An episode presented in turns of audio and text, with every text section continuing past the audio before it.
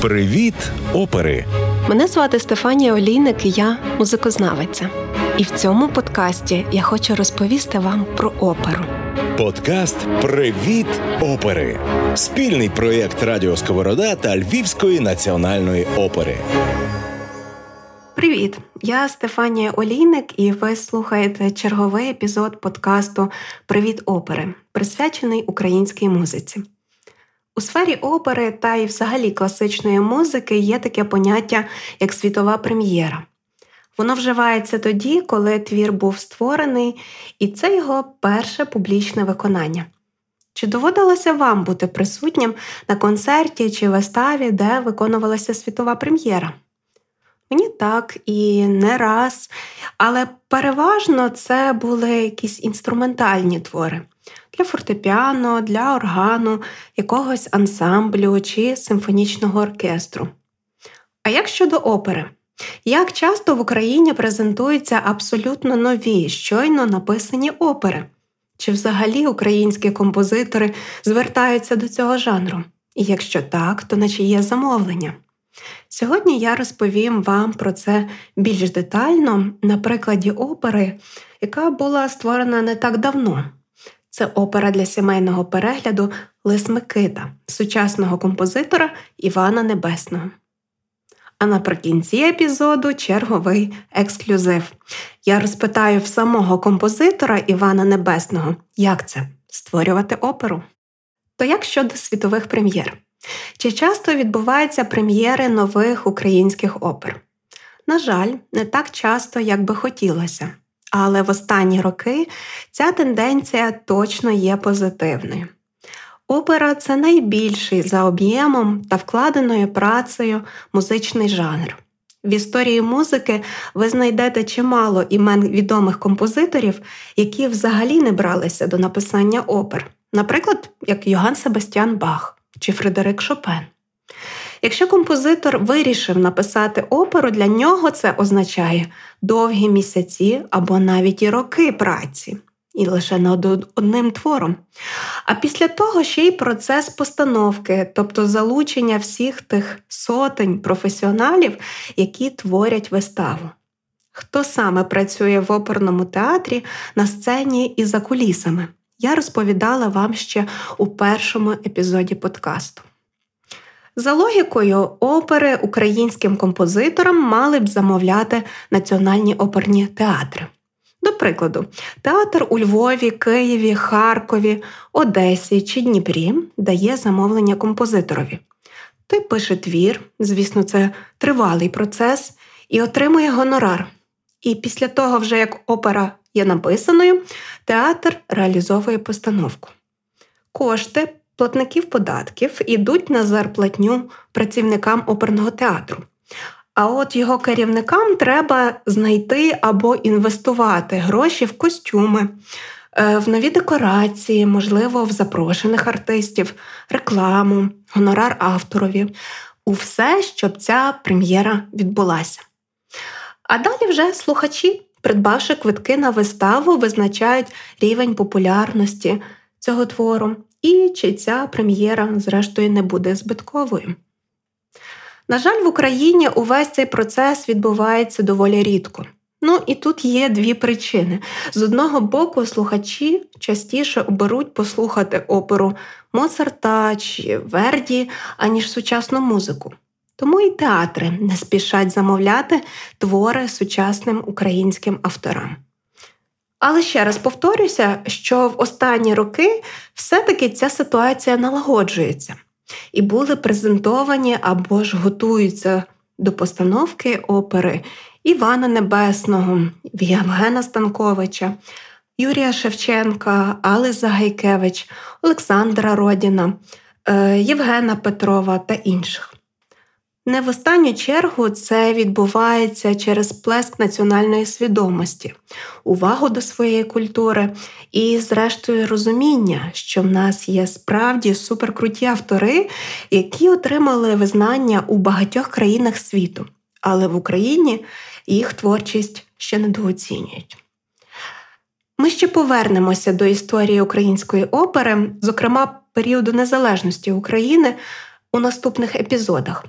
А тим часом слухаємо хор із промовистим закликом Час настав з опери Лис Микита Івана Небесного.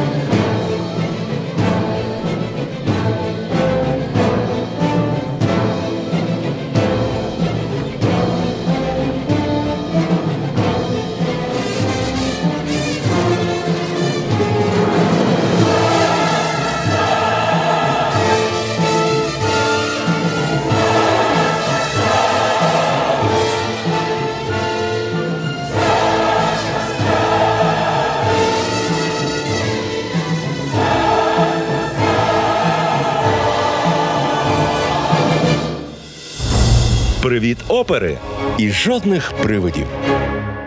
У цьому фрагменті з опери Лис Микита, думаю, ви одразу звернули увагу на дуже нетипове звучання, адже разом із симфонічним оркестром зі сцени грала трембіта, звучання якої є за сюжетом закликом до зборів всіх звірів іти на суд. Можливо, ви вже здогадалися, що опера Лис Микита написана на текст одноіменної казки поеми Івана Франка. Свою казку він дуже любив, адже, як говорив поет, Лиса Микиту він написав для своїх дітей. Вперше ця поема була надрукована у 1890 році у львівському дитячому журналі Дзвінок а далі отримала статус справжнього бестселера, адже неодноразово перевидавалася із доповненнями самого Франка. Секрет популярності Лиса Микити полягає ще й в тому, що його із задоволенням читали і продовжують читати діти і дорослі. Дітям подобаються численні пригоди і витівки хитрого лиса, а от дорослі за цими пригодами і взаємодією звірів один з одним розшифровують прихований зміст, а саме висміювання людського суспільства з їх не надто чесними законами боротьби за життя. Тут і підступ, і обман, лестощі, протекція, корупція, брехня. Все це яскраво втілено і в опері.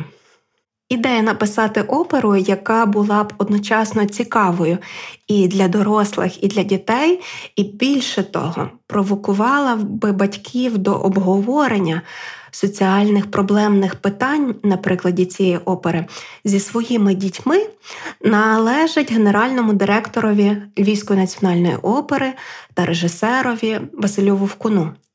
Саме він написав лібрето до опери Лис Микита тобто скомпонував із франкового тексту ті фрагменти, які потім поклав на музику Іван Небесний. Врешті композитор отримав замовлення на написання цього твору від Львівської національної опери, і перед ним було поставлено головне завдання щоб опера була сприйнятливою дітьми. Тобто музика має бути простою, доступною, мелодійною і такою, що збурює цікавість. Так як самий франковий текст є доволі колоритним і за діалектом, та й дія за сюжетом відбувається в Західній Україні, у Львові та в Карпатах, композитори вирішив підкреслити цей колорит і звучанням українських народних інструментів. Ви вже чули звучання трембіти, а також в опері можна почути і побачити поруч з традиційним симфонічним оркестром цимбали, ліру і бандуру. Опера Лис Микита має дві дії. Щебетання пташок переносить нас на лісову галявину ранньою весною. Щоправда, декорації вистави це абсолютно не зелений ліс, це спалений простір, і таким чином постановники підкреслюють ще й екологічні проблеми. Тут, власне, вступає хор, який ми вже послухали. Це все звірине царство зі всіх усюд іде на суд царя Лева. Суд розпочався. І хто тільки не скаржиться Левові на витівки Лиса Микити. Звісно, сам він не з'явився. Передпало від нього і вовку, і цуцику, і котові, в яких лис нібито і ковбасу вкрав, і обдурив, і обмовив. На захист Микити стає лише борсук Бабай, який каже, що всі звірі, які звинувачують Микиту, самі не без гріха. А от лис муж побожний, всякий проступок безбожний є для нього, наче хрін. Ось вже цілий рік минає, як твердий все піст тримає, не бере в рот м'яса він. І братанок муж побожний, всякий проступок безбожний є для нього, Ось вже цілий рік минає, а твердий все не мене в він. Я же сам не розжурився, що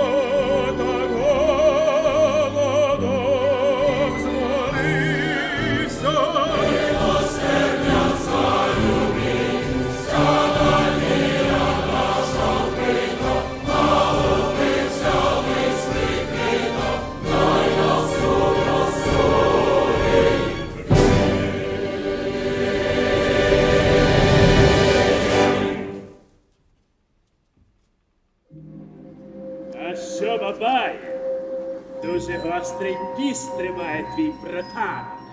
Ха-ха-ха! Бачиш сам, як то він спасає душу.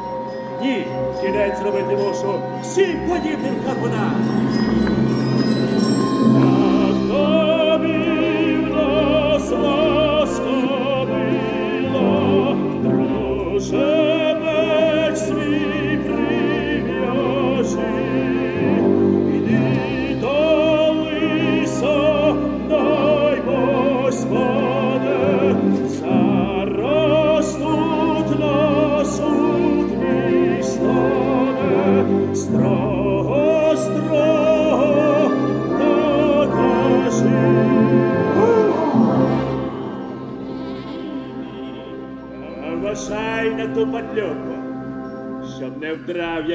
Штуку, бо то, брате, хитрий світ.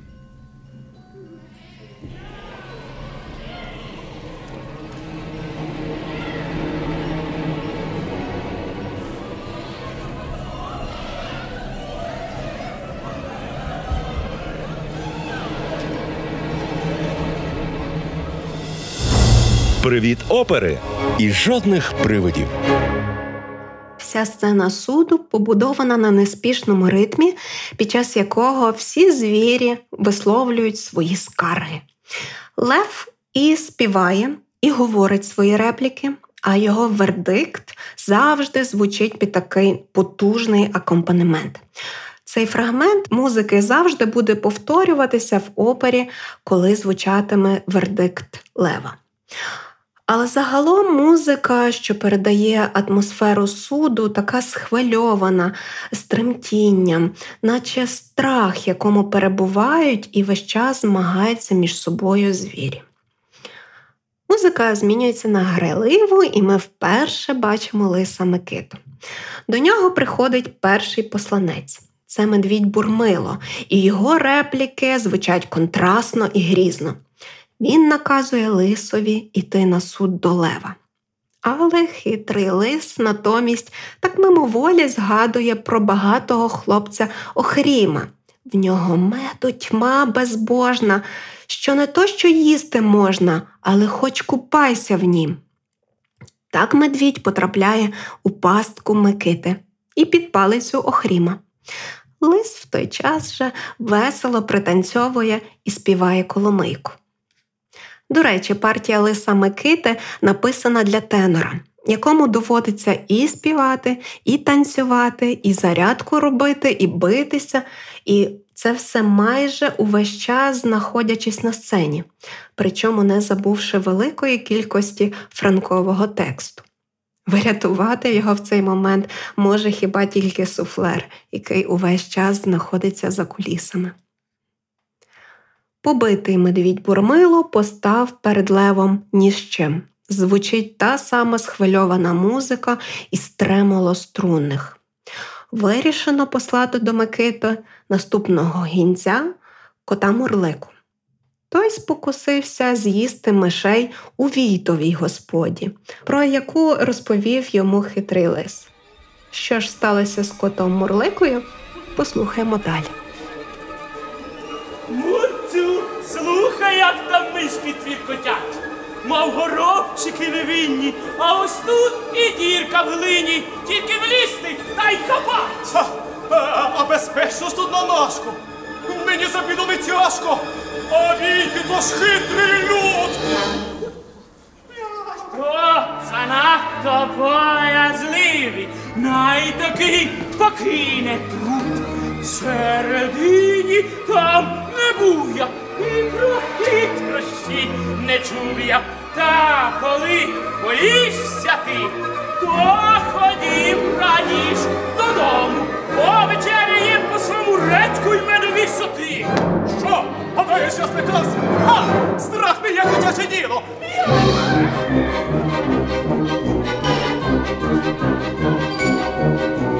Ну, шумурцю мій наймилший, чи тобі смакують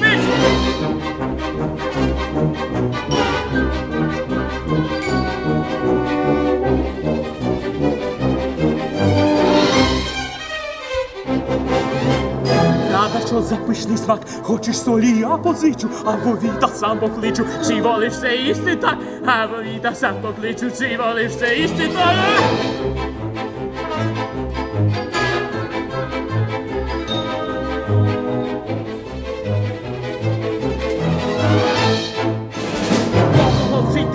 Співаєш, але славний голос маєш. Тенор аж люблю на смерть. Жалібно аж лється в душу. Обійме я плакать мушу. Ну спасибі за це. Те злодія чорного та на стину. Бийте поки спустину, бийте поки спустину. Бийте, бийте, бийте поки спустину.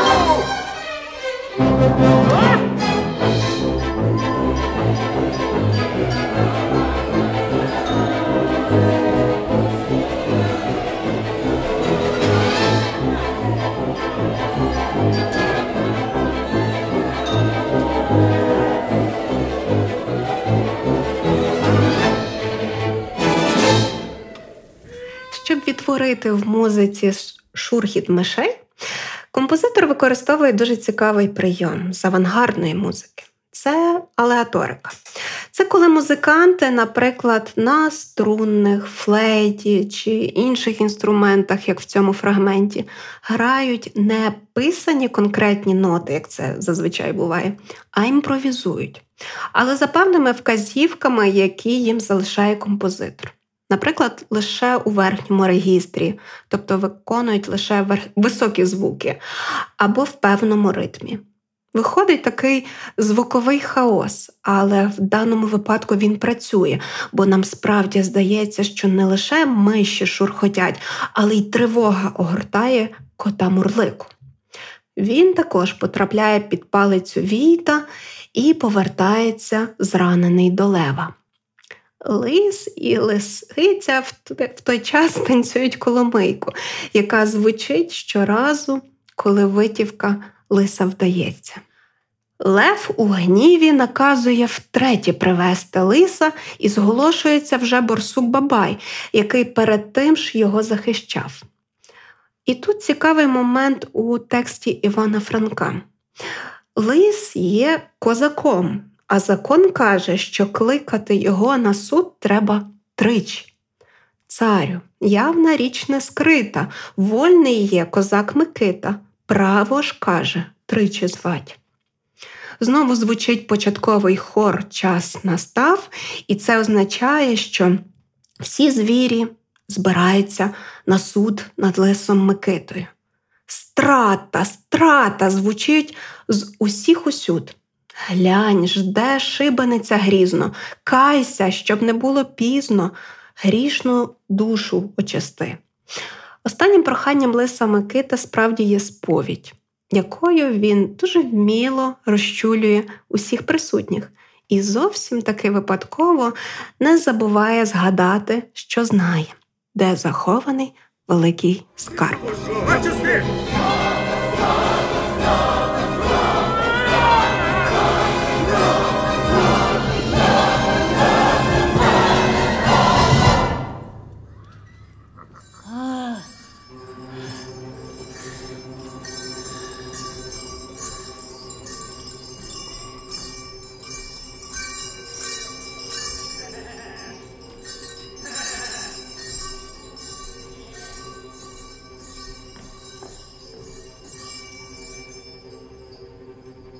Наступає вже година для звірів всіх єдина, швидко вічним сном усну. Царю наш тебе благаю, ти по давньому звичаю, просьбу воль мені одну. Тут во величі смерті гробу хочу виявить цю злобу, сповідаться від гріхів, всіх провинь за солону здерти, щоб ніхто по моїй смерті за моє зло не терпів.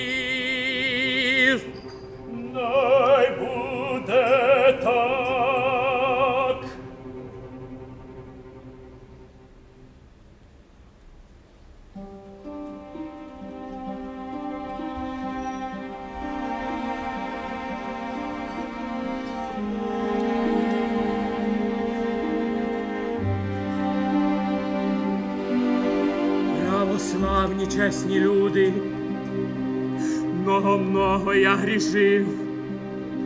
Чи є хоч один між вами, в кого ділом чи словами добру пам'ять я лишив?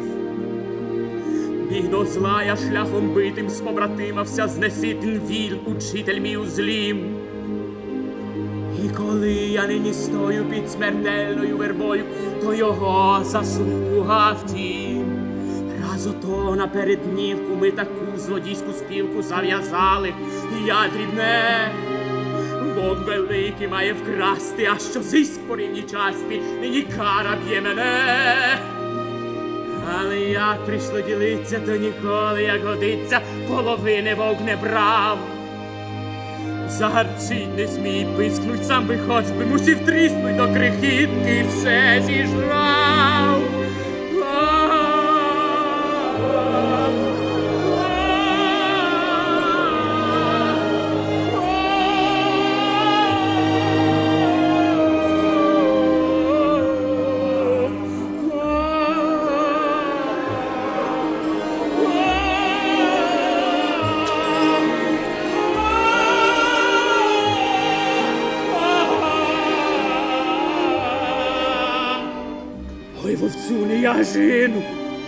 Дай же м'ясо у дробину, що для мене ти зберіг. Ой, зберіг смісь не ситий, ти певно будеш сити, на і знайдер щедрий мій.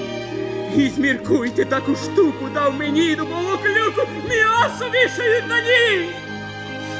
Отаке сказати мушу, тільки гріх я взяв на душу, що із ним до співки вкрав.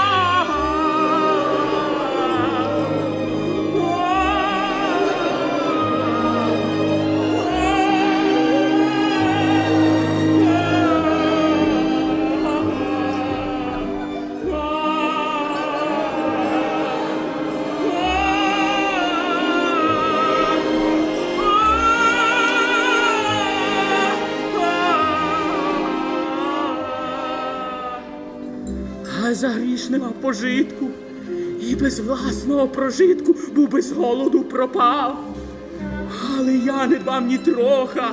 Славний скарб царя гороха я у своїх мав руках. Скарб безмірно так багатий, що заледве міг запхати на сім возів у мішках. Привіт опери зі Стефанією Олійник. Лисе, що це ти верзеш? Про який се скарб гадаєш? Чи ще й досі скарб той маєш? Царю, пане милий, перед входом до могили я душі не обтяжу. І чого ніяким світом не сказав би жінці й дітям, все тобі я розкажу. Кмітливий лис розповідає Левові історію, начебто про великий скарб на високій Чорногорі, де черемош води скорі по камінні вниз жене. Лев в одну мить забуває про свій обов'язок вершити чесний суд і прагне заволодіти скарбом. Лиса помилувано за однієї мови, щоб той відвів царя Лева до скарбу. У фіналі першої дії Лис Микита, актор, який його виконує, знімає маску. Це дуже такий цікавий момент, бо він наче говорить підсумок від автора. Слова актуальні і в наш час. Так то доля грає з нами. Хто ось ось був близький ями, раптом на вершечку став, а хто гордо дувсь, пишався, у кайдани враз попався і пішов тюремний льох. Друга дія починається з тієї ж сцени суду. Лиса Микита каже, що у смертну годину пообіцяв, і тут Франко використовує таке цікаве слово пошлюбував, тобто дав обіцянку піти на прощу. Пішки до Святого Рима, відтам до Єрусалима, шлюбувався я піти. Тож мандрівка до скарбу трішки відкладається на період святої прощі. Заєць і цап Базилько супроводжують лиса, та лиш тільки заєць потрапляє до лап лиса і лисиці, голова його злітає з пліч і опиняється в мішку. А цап, нічого не відуючи, несе той мішок назад до царя Лева, начебто є важливі листи. Ну так його намовив лис Микита. І ця витівка лиса Микити відбувається під веселий танок. Лев отримує натомість замість листів голову зайця і розуміє, що лис його таки обдурив. Борсук Бабай знов іде гінцем до лиса, щоб привести його на суд. Під веселу коломийку відбувається розмова двох друзів, але вона змінюється ліричним дуетом лиса і лисиці. Дружина переживає за свого чоловіка, адже тепер йому точно грозить смертельна небезпека. На що лис їй відповідає? І ці слова є чи не головною квітесенцією франкового твору. Назустріч небезпеці ліпше вийти, ніж дожидач на себе грому. Та в нас підмога є одна це розумна голова.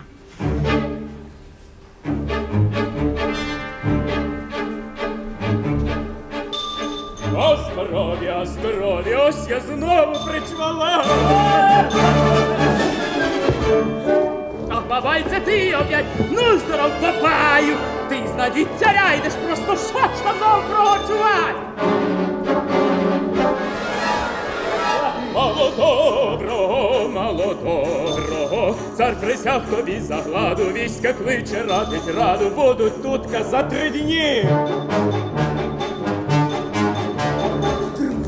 Старий бабаю, друже мій старий бабаю, ти погрозам цим не вір, ти погрозам цим не вір. Я з тобою в царський двір ще сьогодні почвалаю, я з тобою почвалаю ще сьогодні в царський двір.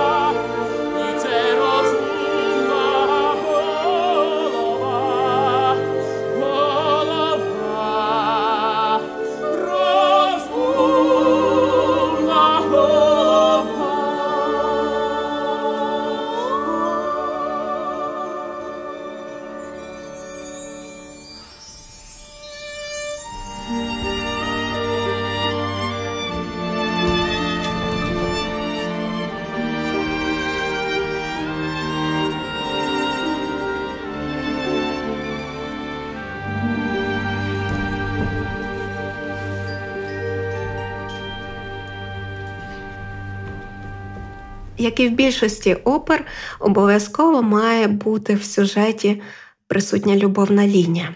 Тут вона увінчується таким дуетом тенора і сопрано, лиса і лисиці, що швидше нагадує нам мюзикл, а не оперу. Але зачекайте, це не єдина жінка, як виявилося у житті Лиса Микити. Як він розповів по дорозі до царського двору Бурсуку Бабаю, що в нього при дворі коло цариці є на місці фельдшериці мавпа Фрузя. Він заручився її протекцією, бо без протекції в цьому світі ні кроку.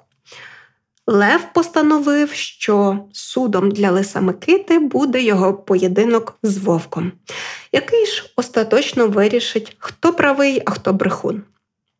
Саме до цього поєдинку Лиса вміло підготувала мавпа Фрузя, обстригла, приказувала заклинання, яке у тексті Франка треба читати у зворотньому напрямку, тобто справа наліво. І, зрештою, підказала, як здолати непереможного вовка. Бій відбувається під Коломийку, яка вже не раз звучала в опері, коли витівки лиса вдавалися. Тому ми вже наперед знаємо, хто вийде переможцем з цього бою. Канцлеру слава! Співають тепер усі звірі лису Микиті. Перед тим вони співали страта, страта, страта. Як ти мудро вмів держатися, від біди обороняться, так державу борони, говорить цар лисові, щоб той використовував розум лише на добрі справи. А ми ж радимо перед тим, як слухати оперу Лис Микита, дорослим чи разом із дітьми наживо у Львівській опері обов'язково нагадайте собі текст Івана Франка.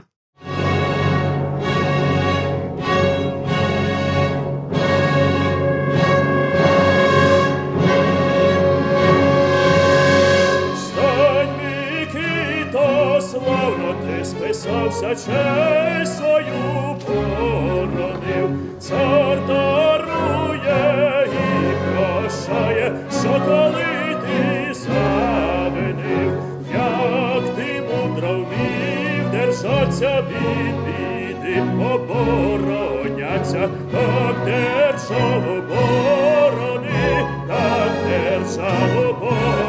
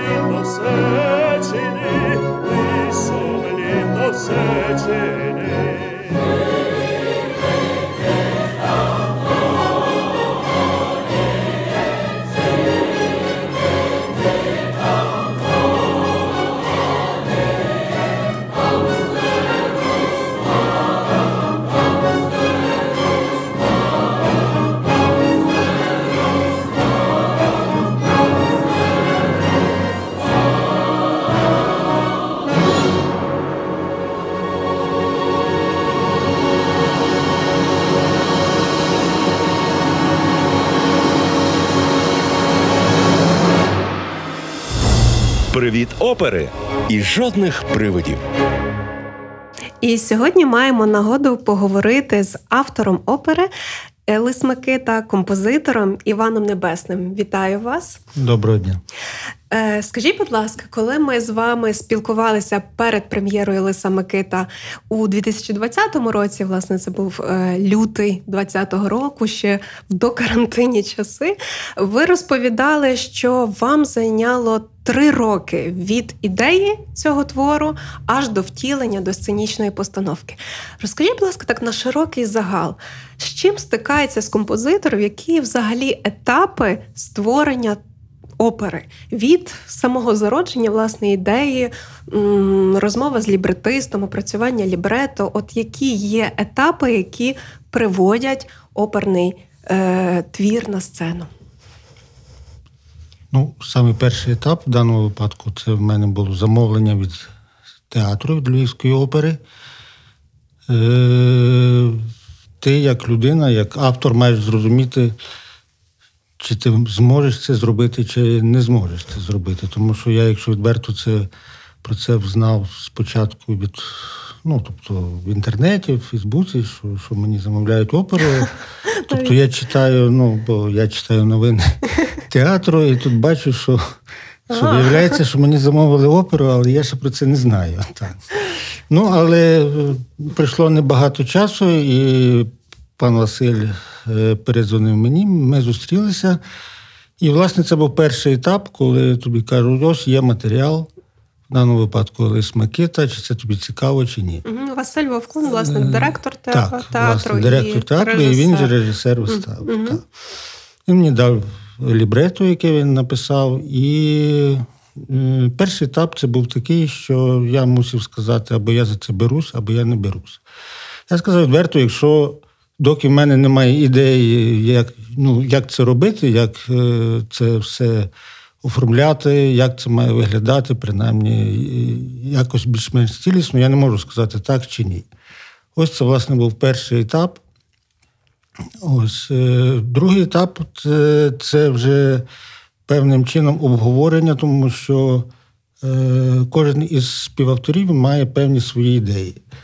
Наприклад, пан Василь у вигляді лібретто, я у вигляді там якогось там, скажімо так, стилю музики, або, е, наприклад, що можна дописати лібрету, або що забрати, де, як то кажуть, з точки зору елементарної теорії музики дуже багато слів. От, або навпаки, де дуже багато музики, і треба її або забрати, або змінити, або ось так. Тобто така структуризація. Тобто, певна структури... почалася певна структуризація кожної сцени. І, власне, аж після того я, я сказав, так, будемо працювати. Тобто, на це, звичайно, що пішов певний час, тобто декілька місяців, коли кожен з нас там е- робив якісь ідеї. Далі. Е, другий етап, тобто є певний етап на створення ескізів, тому що як це має бути робити, я маю на увазі музичних ескізів, е, тобто так зване демо, яке забирає. е, Композитор мусить бути готовий, що він мусить якось це показати людям, які, е, ну так грубо кажучи, не мають спеціалізованої музичної освіти, це мають якось почути, уявити, тобто сам набір, технічний набір демо електронними засобами. І це теж треба так зробити так, щоб це не звучало як якась там мідяшка караоке, а щоб це якось так звучало, щоб е, співавтори вони змогли уявити, як воно може бути, як воно е, як це має звучати. Ну, принаймні, це не так, як в чистому вигляді оркестр, але принаймні якусь концепцію музичну. е, Тобто, це, це повинно було донести. Тобто, другий етап я, е, так би мовити, приніс демо музики, намагався щось там співати зверху, наскільки міг своїм таким недолугим голосом, але принаймні перше враження, як то кажуть, е, тобто всі співавтори все зрозуміли. І вже потім ми вже почали відточувати кожну сцену, е, сцена за сценою, лінія за лінією, кожен образ е, з кожної сторін. Тобто на, другому етапі, вже після е, такого прийняття такого демо, музичного демо в такому грубшому варіанті у вигляді скелету, долучився, долучився художник, долучився балетмейстер, і кожен привносував свої ідеї. І ці ідеї якось треба було всіх об'єднувати, і е, щоб створити такий е, продукт, який е, об'єднував би собі, щоб він був абсолютно природній, щоб кожна сторона, вона, скажімо так, не, не було переваг, скажімо, слова над музикою чи, чи музики над словом, і щоб це не перетворилося в якісь там балетні сцени. І... Тобто це така велика командна робота. Тобто, коли Так, твір на- власне народжується, та він не був створений давно, як відомі нам опери. Тобто, це велика командна робота, яка об'єднує багатьох професіоналів, щоб власне довести це до постановки. Безумовно, тому що, тому що е, на цьому етапі дуже важливо вміння працювати в команді, Е, вміння е, дослуховуватися до своїх співавторів, і в той же час іноді, як то кажуть, поступатися своїми якимись вузькоспеціалізованими принципами заради загальної ідеї, тому що е, у нас теж були там, скажімо, певні перекоси, е, ну, в якийсь там один стиль, потім другий стиль, потім третій, але з, е, з часом воно це все поступово відшліфовувалося. І поступово якось викристалізовувався вже саме такий щось таке середнє арифметичне, е, оскільки завдання в нас було, як то кажуть, е, заохотити цією виставою е, до, до того, щоб у театр ходили якомога е, заохотити до, до театру е, більшу, більшу категорію е, слухачів. І дітей, і, І дорослих. дітей, і дітей, і дорослих. І ми старалися врахувати, як то кажуть, потреби е, усіх, усіх верств населення. І безумовно це іноді розходилося з вузькоспеціалізованими якимись там задачами, чи музичними, чи художніми, чи, чи, світлові, чи світловими, чи, чи, за, чи там костюмами. І, і це теж такий досить великий період часу пройшов, вже майже до року. Поки оце більш-менш не викристалізувалося. А ви заговорили за музичні стилі, і власне хотіли би е, з цього задати питання. От е, на прикладі твору Лис Микита, так які є елементи національні музичної мови використовувати і в музиці, і власне, і в оркестровці, е, тому що е, зрозуміло, що я говорю загалом, якщо композитор чи походить е, з українського роду, чи навіть народжений в Україні, це не робить його автоматично представником української композиторської школи. Це я говорю так загально, тому що зараз це є такі наболіли дискусії в інтернеті. А які власне е, національні елементи музичної мови роблять е, Лис Микита українським продуктом? Ну, в першу чергу, я думаю, що це, сам сюжет, тому що це є український матеріал. Я, я так думаю, що е, будь-яка, будь-як, будь-який стиль, написаний на тему українського матеріалу, робить вже цей матеріал українським. Ну, тобто великий процент того, що цей матеріал є українським. Стосовно, стосовно музики, звичайно, там існують елементи західноукраїнського фольклору. Ці елементи, вони, я не можу сказати, що вони живуть, скажімо так, що, що це настільки вони е, внутрішньо, внутрішньо вплетені в музику, вони скоріше несуть такий дещо декоративний характер. Тому що, тобто, грубо кажучи, наприклад, е, коли ми включаємо елементи, наприклад, американського мюзику, мюзиклу і зверху накладаємо, скажімо, наші українські елементи, виходить ось такий, е, ну, такий, така суміш, суміш, так би мовити, того, що е, бачать сучасні там діти і дорослі, але на, національному, на, на національних мотивах.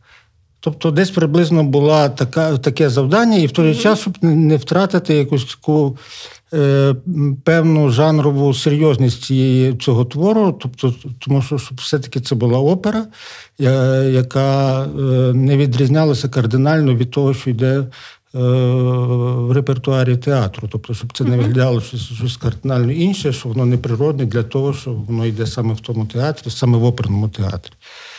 І тому е, шукалося якесь таке середнє арифметичне, щоб і е, на національних елементах побудувати щось таке, е, такий середній жанр, який би задовольняв якнайбільше верст населення. І таким чином е, ті, ті, заохотити тих людей прийти в театр. Тобто елементи коломийки, аркану можна почути в власне в речитативах, в аріях. Так, безумовно, безумовно. Можливо, це такий, знаєте, як то кажуть, такий, ну, е, оскільки я так, так би мовити, професійна людина в музичному плані, і я знаю, що це так мовити. Е- Ну, такий е, достатньо поверховий принцип. Тобто, це не є е, таке внутрішнє заглиблення у, у фольклор, але в даному випадку ми не ставили собі таких глибинних завдань. Угу. А щодо інструментів, які використовуються власне партитурі цього твору?